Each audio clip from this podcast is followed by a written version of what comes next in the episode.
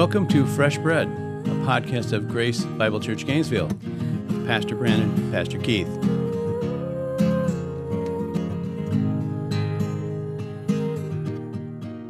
Well, welcome everyone. Welcome to Fresh Bread, podcast number nine. Fresh Bread, where we bring the truth of God's Word to a starving world. And we're smack dab in the middle of our look at eschatology or the last days. And we went through post millennial last week or last time in podcasts six and seven as a two parter. And so today we'll look at the Amill view of eschatology. And remember, there are three main views of the last things last days and, and the millennium. And, and the, the word millennium means a thousand years, the thousand year reign of Christ. And we get that, that word from Revelation 20. That's where that, that comes from. And so the big three are mainly the post mill, ah amill, and pre mill. And so before we jump into ah amill, Pastor Brandon, can you give us a, just a quick summary of post mill? Yeah, I mean, post mill, what we talked about last time, just a brief summary would be that we, Christ is reigning from on high now, uh, that AD 70, uh, when Jerusalem was conquered by uh, Rome or, or destroyed by Rome, really, that inaugurated this uh, church age, and that during the church age, we are Christianizing the nations, uh, that we are taking the gospel to the nations, but it's not just a spiritual reign, but that Christ is uh, reigning from on high, and that He's reigning through the church, and that the church He's using the church during this during this period of time. He's using the church to Christianize uh, the world, and that includes not just spiritually in the gospel, but that includes the governments uh, becoming more Christian. That includes uh, the arts uh, becoming Christian, entertainment becoming Christian.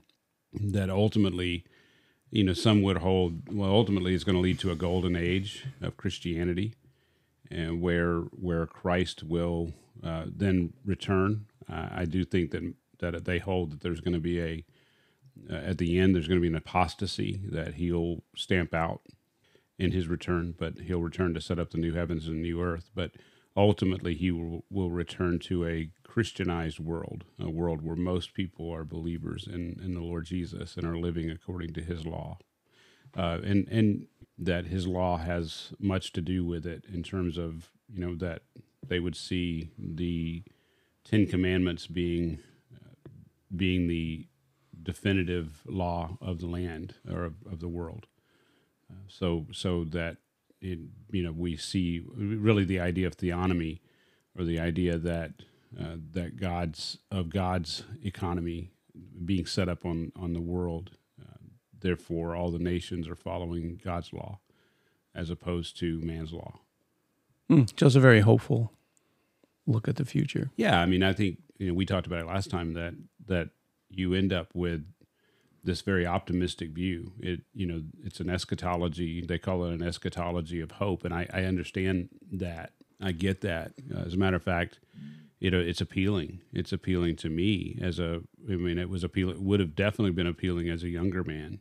Um, you know, knowing that you know my life can make a difference in the sense of I can have children and grandchildren and great grandchildren and that I can have an impact. I even heard Doug Wilson say that, you know, can you imagine a world where, you know, someone living today can can be thought of as living at the same time as one of the early church fathers. Uh, that mm.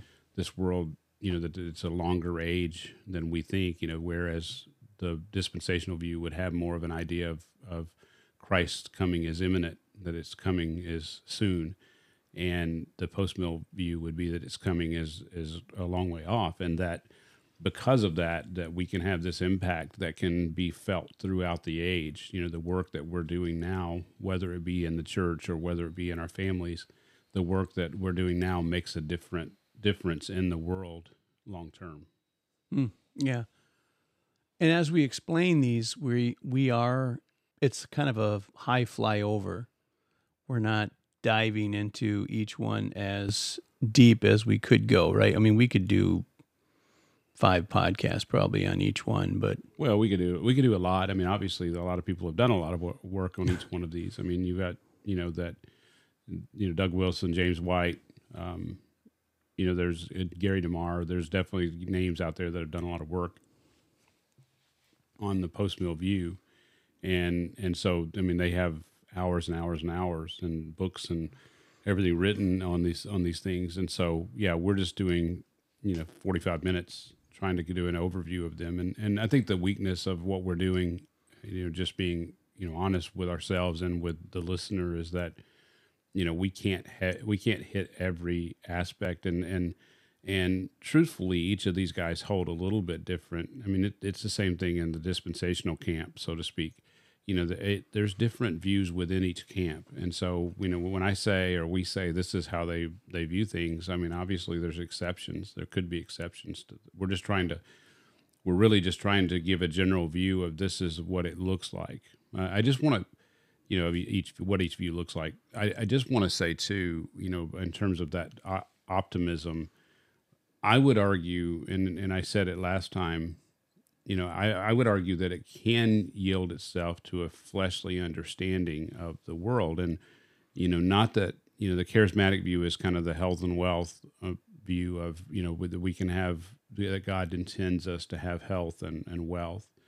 But I think that this is a, the post millennial view can have that same danger uh, that I, I think that, that God is, you know, working through me and, and that I can have a business that's going to be successful and, and not that I can't have those things, but it's not, but I think the view would uh, give itself to thinking that, that God is, you know, part of that and that he is working through me and I'm improving the world by having a business or I'm improving the world by by having a family and you know and and and it almost I can see where people would kind of get this idea that that sort of God is is going to do this because because I'm on his side you know and I'm I'm being used by him.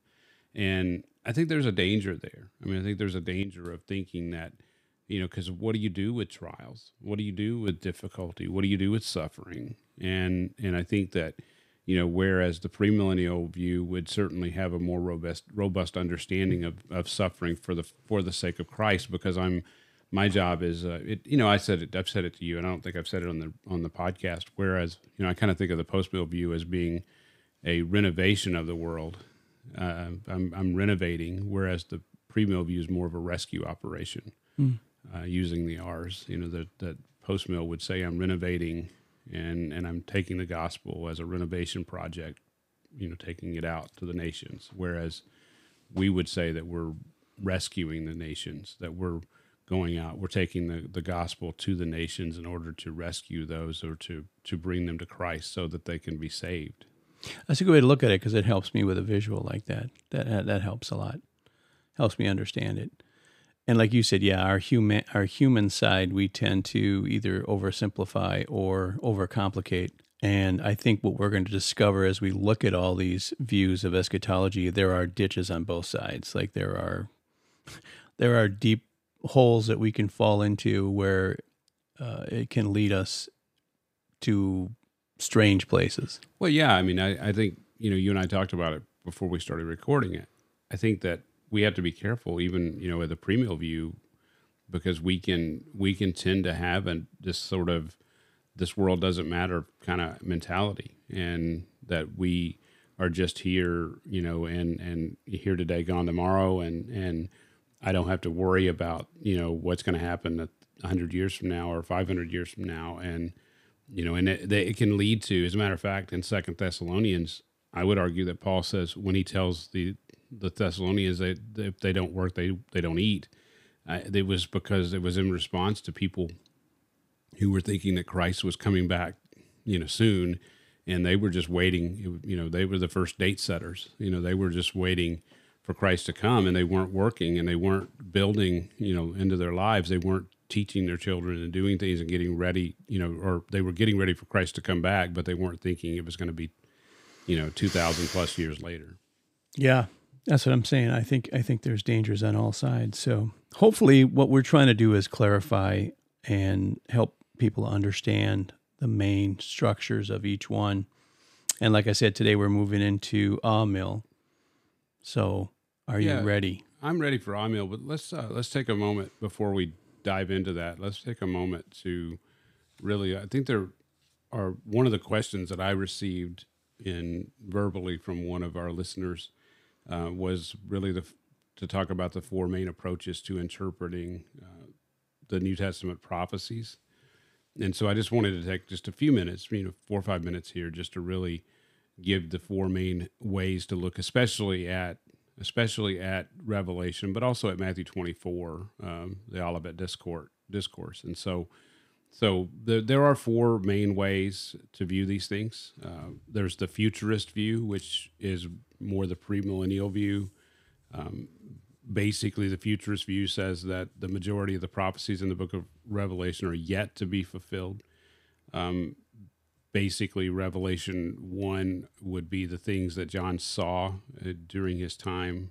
Um, revelation 2 would be uh, so it basically john's that the fact that christ revealed himself to him.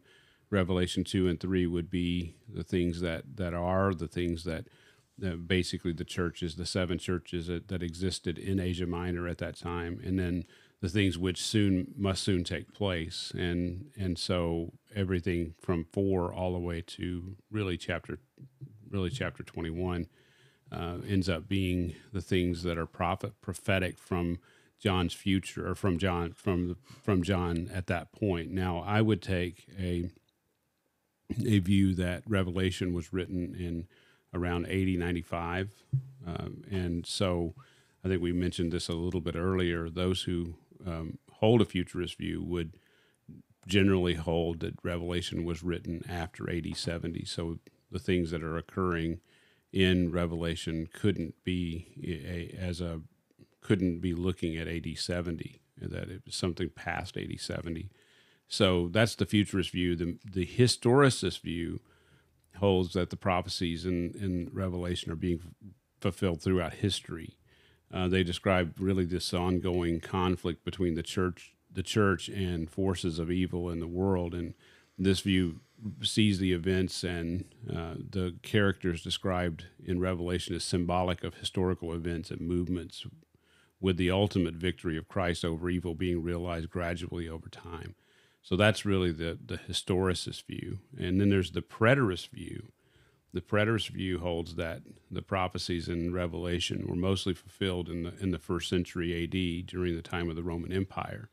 Um, specifically, that that AD 70 would have been the fulfillment of of those things. That when Rome uh, when Rome destroyed when the Romans destroyed Jerusalem, that those prophecies were that were written would have been fulfilled at that point. That's the that's the preterist view. And then there's the idealist view, which I'm a little bit more um, fuzzy on. But the idealist view um, holds that the prophecies in Revelation are not meant to be interpreted as describing historical events or a future sequence of events, but rather presenting timeless truths about the ongoing conflict between good and evil in the world. And so it, it it sees the events and characters described in Revelation as symbolic universal spiritual truths, or as symbolic of universal spiritual truths, and this cosmic struggle between God and Satan. So you know, they would see it that more that way. So again, there's the futurist view, which holds that it's going to give you know this literal um, understanding of what's going on, you know, in the time of tribulation and in the time after that. Um, and so that that would lead up to a physical millennial kingdom, uh, thousand year reign on earth. That's more the futurist view. The historicist view says that it's more just a un, giving us an understanding of what's going on in history throughout the church age. The preterist, preterist view would be that it's being all of those things or most of those things. They wouldn't say um, the very end of Revelation would be would have already been fulfilled, but they would say that most of what you see in Revelation was fulfilled in the first century and the idealist view is more of a, a just kind of a description of good versus evil uh, in the world. Yeah, that's a good summary. There are a lot. It is funny when you mention that the four views. Uh, there's more to this than meets the eye. I think you and I would fall into the futurist camp. Yeah, I would certainly fall into the futurist camp. That I yeah. would believe that that what we see in Revelation is is a is definitely more uh, specific to what's going to happen. Uh, it, you know, once you get to Revelation four, you have scenes in heaven, scenes on earth, and and the scenes on earth certainly are are. Well, I mean, I I would argue that they are indicative of what's actually going to happen uh, on earth in in the future uh, before Christ comes returns. You know, this reminds me of you walk into a room and there's doors, and they've changed. You open the door, there's another room.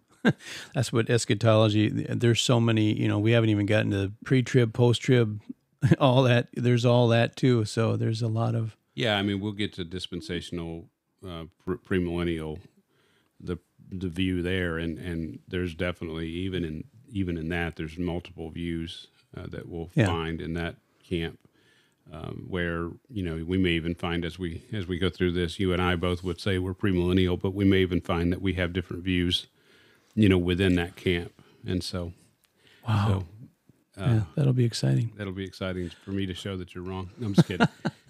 well, thanks for defining those. That's that helps a little bit as we move forward. So, where would you like to start with uh, Mill? Well, I think a general overview of amillennial theology would be a good way to start. Um, you know, I think that well, one thing that we have to recognize when it comes to the amillennial view is that prior to it's interesting because the we'll get into this with the premillennial view. One of the one of the things that people point to with the premillennial view is that that view didn't come into being until the 20th century. Um, that that it was more developed in the 20th century, and that it wasn't you know a predominant view of the early church and, and we'll get into that later but i think that what's interesting about the amillennial view is that it wasn't recognized as a distinct position until around the turn of the 20th, 20th century as well um, the uh, until then amillennial amillennial those who held that view called themselves postmillennial uh, because they believed that christ would come back after the millennial age they were though um, they were different than traditional postmillennials, people who held the traditional postmillennial view, in that they didn't believe in an earthly millennial age yet to dawn. Uh, so we we kind of got into that with the post mill. I mean, you could say, I mean, you could say that really the difference between post millennial, the post millennial view, and the amillennial view is the element of of optimism. Uh, but but I mean they they are distinct in their understanding, but they're very very close in their in their in terms of how they how, where they their starting point. Uh, they both believe that Christ is going to come back, you know, after or at the end of this age. Um, where the postmillennial guys would say that there is some of them would say there's going to be this golden age uh, that we you could say as the millennial kingdom. It could be a thousand years. It might not be. Uh, some, I, I would assume, some that would even hold that there will be a thousand year golden age, if you will. Whereas the amillennial guys would not see uh, the thousand years as being a literal thousand years at any at any level. So, but going back to this idea that the amillennial position and the postmillennial position were very similar, uh, really that the the amillennial position didn't become a distinct position until the 20th century.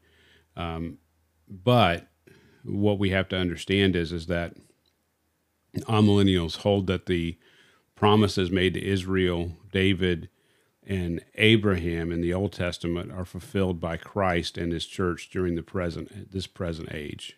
Uh, they would they would hold that Revelation 20 is, is symbolic of of this entire age. That there isn't this thousand year reign. Um, that really, at the first advent of Christ, Satan was bound by Christ's victory over him at Calvary. And so Christ died on the cross. He defeated sin and death. He defeated Satan at the cross, and that that ultimately uh, it led to him being bound. Now, what we have to recognize with them is that he's.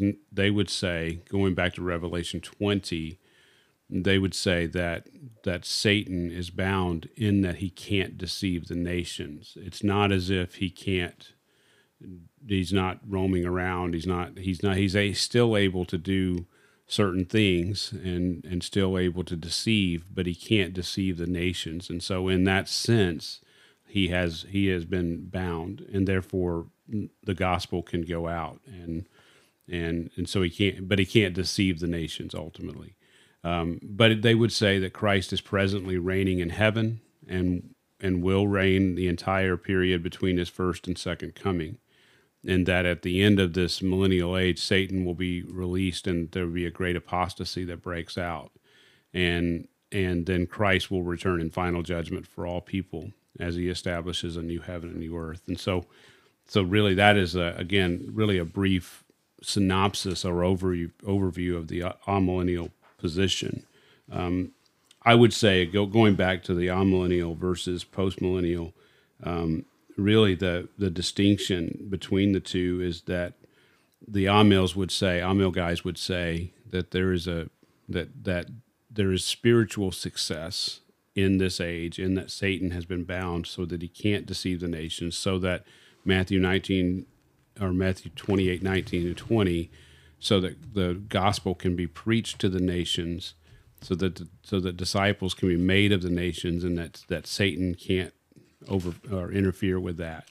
Uh, it doesn't mean that uh, it, you can. I think I heard uh, Voddie Baucham say it doesn't ultimately mean that we won't suffer for that, and that he can't cause suffering, but at the end of the that but he's not allowed to hinder you know the the gospel going forth and you know in terms of and I'm not sure exactly what they would say and how you know what he's not allowed to do and what he is allowed to do but but only that he is bound and and that the gospel there there be uh, allows for spiritual success during this age whereas the post mill guys would say and we've talked about it before that there's I'll just say it this way material success, not just spiritual success, and that people come to know Christ through the gospel, but there's material success in that, that there's going to be this um, golden age, if you will, that we can attain in the church age. And it's going to be Christ reigning from heaven through the church, that he's giving us really material success, if you will, in in governments and in you know Christianizing government, Christianizing arts, Christianizing entertainment, um, you know, really the Christianizing ultimately this world. So it's a lot like post mill you were saying. So they do believe that the the world will get better. Does Amil believe that too? No, I, I, I think that they would take a more pessimistic. Okay. View. Yeah, that that my understanding, and I, you know, listening to guys like uh, Sam Storms, um, that that they, my understanding is is that they would see that, that there's going to be spiritual success, but that that there's still going to be. I mean, there's still the world system is still going to be in place, um, and that the world ultimately is going to go from bad to worse. So they would take more of a view, a pessimistic view of of the current system, whereas the post mill guys. I mean, that is the difference. Is that they they would see spiritual success, but not necessarily material success. Okay. Whereas the post mill guys would see spiritual success leading to material success. Okay, and you mentioned Abraham, the the covenant, and uh, did you say that that Amil believe that the church fulfills that, or Christ and the church fulfill that? Is that what you said? Yeah, that the it seems as it seems as though that the promises made to um, made there to David or Israel, David, Abraham, and Abraham in the Old Testament are fulfilled by Christ Himself and His church during this age. So, so yes, I would say that. I mean, from what I can gather of the, the Amil view, and and that's why amillennialism seems to fit pretty well with covenant theology. And we haven't hit, you know, I think we talked about doing a show on covenant theology, but but um, yeah, I think that's why it fits together uh, because because if you have this idea of replacement theology, the idea that the church has replaced Israel, um, that the church now receives the promises that were given to Israel, uh, ultimately to and to Abraham and to David. The church has now is the recipient of those because because Israel was disobedient. Israel has been judged. Israel is is now um, has been now been replaced by the church. Um, that we've received those promises. I'm I'm just curious because I don't know if you can answer this, but when you read Galatians, Galatians three, uh, sixteen through nineteen, Paul talks about. Paul says this in Galatians three, 16 through 19. He said, Now the promises were spoken to Abraham and to his seed, he does not say, and to seeds, as referring to many, but rather to one, and to your seed, that is Christ. And what I'm saying is this the law, which came 430 years later, does not invalidate a covenant previously ratified by God so as to abolish the promise. For if the inheritance is by law, it is no longer a promise, but God granted it to Abraham through the promise. So that it almost sounds like Paul is, is saying that the the promise is still there and that and that the church hasn't fulfilled it, but it will be fulfilled through Christ. Yeah.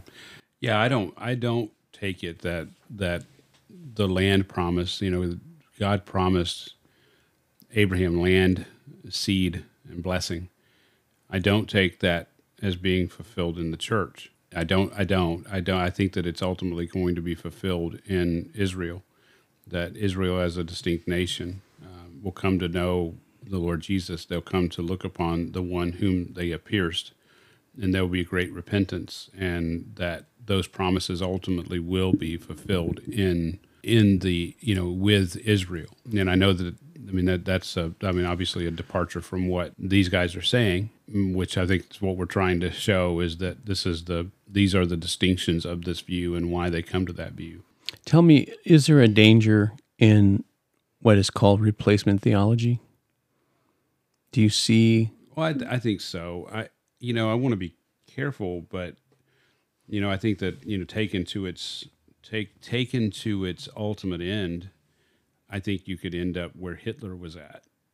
You know that you end up hating the Jews. I mean, as a matter of fact, um, you know it's it's pretty well known that that at the end of his life, Luther was not real happy with the Jews, and you know that he had some pretty harsh things to say about them. Now, I would say that he did that out of frustration. That he that earlier on in, in his ministry that he really felt like that that he could evangelize the Jews and but he found as time went on that he couldn't that they were an obstinate obstinate people and I think he got frustrated and he ended up saying some things that were pretty well out of line um, in terms of uh, uh, stuff that can't be defended at any level. I mean, I guess I am defending him a little bit by saying he was frustrated, but but you know that you can't defend what he was saying. But i mean if you if you go that direction yes i mean you could end up with a situation where there's a there's even a, a, a hate for the jewish people because they they crucified the lord. I mean they they were obstinate. They they were judged by god and they crucified the lord. And so why would i ever see them as being anything anything good or anything good coming out of them? And then I'm not saying that all all mills hold that. I'm just saying that that's that can be the right. that yeah. can be the worst case scenario. And so that I mean, you ask about what the dangers are. Um, I think that is a that is a grave danger. Yeah, I agree. And and but I think even even those who don't, even those who don't take that view, I think are in danger of you know because God has said, "I will bless those who bless you." I mean, that's what he you know now you, you know I'm sure the argument would be well that's the, now the church but but I I take that as being you know ethnic descendants of Abraham um, and so I I would I would be very uh, I would be very slow to to I'd be very careful in how I handle them in terms of how I view them. Um, I mean, I, and I am now. That's not to say that that modern Israel. I, I I don't like this idea that they can do no wrong. Um, and I think sometimes we, as Americans, can take that, you know, and we mix our politics with our with our view of religion, and we take this idea that modern Israel can't do anything wrong because they're Israel, and and I would still take them and and understand them as being apostate. Uh, you know that they still have not come up, come to a recognition of Christ. I mean, in terms of by and large as a as a nation they've not come to, to a recognition of Christ, and so the modern state of Israel is not. Um, I, I I'm not. I wouldn't be wrong to criticize something that they did if it was wrong. If it was something that was that was wrong, I should be. I mean, there's nothing wrong with saying no different than criticizing the United States if we do something that we ought not do. You know, we you know we should hope be able to that ultimately holds people accountable is you know that those who are in power can never do any wrong okay pastor brandon hold that thought because we're going to end it this podcast and we're going to pick this up on the next podcast. So stay tuned. Join us again. Thanks for listening. And we'll jump back into it in the next podcast. Thanks. You've been listening to Fresh Bread, a podcast of Grace Bible Church Gainesville. For more information, go to gracegainesville.org.